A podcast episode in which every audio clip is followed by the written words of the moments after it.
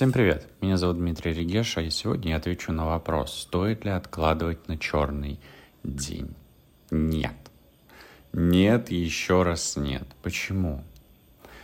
Если вы прогнозируете или вообще планируете какой-то черный день, даже если вы его не планируете, но вы об этом говорите, вы это где-то записываете, то вы создаете в своей реальности вероятность наступления данного черного дня. И что тогда происходит? То есть вы отложили, например, не знаю, миллион рублей или там 100 тысяч долларов на этот черный день. И вдруг этот черный день настает. Ну вот, допустим, вот, вот он настал. И что тогда? Начинаем тратить то, что отложили на черный день? А, а если закончится, то что тогда? А тогда большая вероятность, что человек, который копит на черный день, он скажет, ну, тогда я начну искать еще источники дохода и начну искать, где мне и как зарабатывать.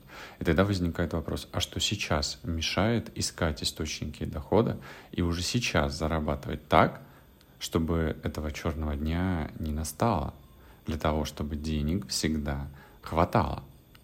Вот интересный вопрос, согласитесь.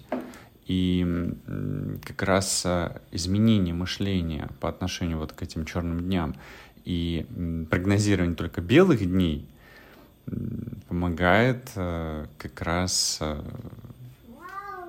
ну, это точно к деньгам, помогает только зарабатывать.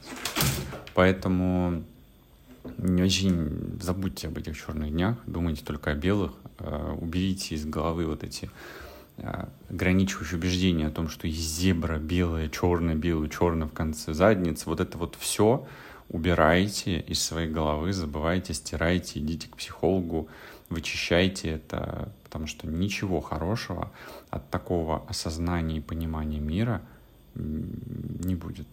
Делайте так, что все ваши дни белые. И все. И не надо ни на что будет откладывать. Вам всегда будет хватать денег. Чего вам, собственно, и желаю. До новых встреч!